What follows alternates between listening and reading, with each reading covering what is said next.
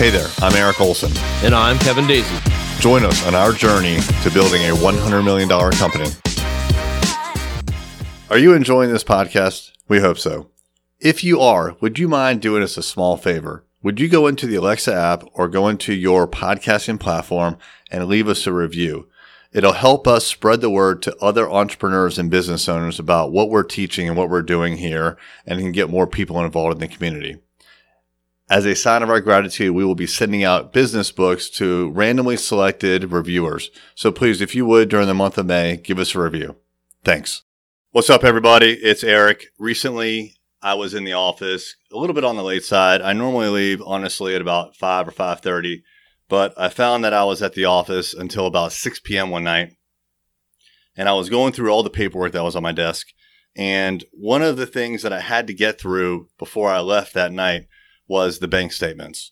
So we have a lot of different bank accounts. And the reason is when, when money comes into the company, we put it into one bank account and it sits there until a couple of days later. And really, it's about once every two weeks we then disperse that money into separate bank accounts. These are all checking accounts, all within one bank. We do that because it's part of a system called Profit First. I think I've talked about Profit First on this podcast before. If you're not sure what it's all about, just Google it, but it's a great system for managing your money. Each one of those checking accounts results in a statement being sent to us. It's a paper statement. So even though we're a digital agency and even though I'm 100% paperless, I actually like to receive paper statements. And the reason is if I get them electronically, I'm just not going to read them. I need to have them in my hand physically so that I can look at them. Now, this is a ritual that I've gotten into. Every time a bank statement comes, I look at it in detail. Now, I may not do it immediately, but within a week or so, I'm going to open up that envelope and I'm going to look at every single transaction. So we have 10 bank statements that came through, and I don't know how many transactions in each bank account, um, maybe on average 20 or 25. So it's a lot of transactions to look through, and it's a lot of work. But the reason that I do it is because even though I have a really good grasp on the spending that happens here, I need to look at the statements and see if anything slipped by.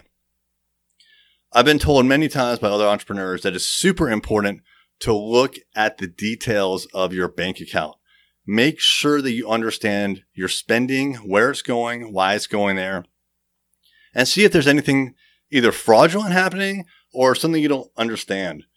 When I look through these bank accounts, a lot of times I will find transactions that are totally legit, but I was either unaware of them or frankly, I don't want to spend that money anymore. And it will lead to a lot of discussions internally about is this even valuable? This happens a lot with software descriptions. We have a lot of software descriptions here and product subscriptions. And what happens is you subscribe to it and you forget. When I look through those bank statements, it reminds me every single month that I'm spending $50 on this thing. And it gets me to ask the question, is this worth it? Half the time the answer is yes. The other half of the time is no. Actually, some of the times it's I don't even like no one knows what this charge is, and so we have to do a little research. So I would definitely encourage you to get paper statements, open them, look through every single transaction. I'm not saying research every single one, but at least glance at it and see if it, if you recognize it, and if you don't, dig a little bit because there's a really really high probability that you're just wasting money.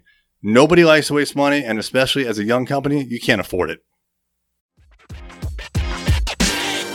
Thank you for listening. I hope you heard something you can implement in your business right away. Find us online at journeyto100million.com.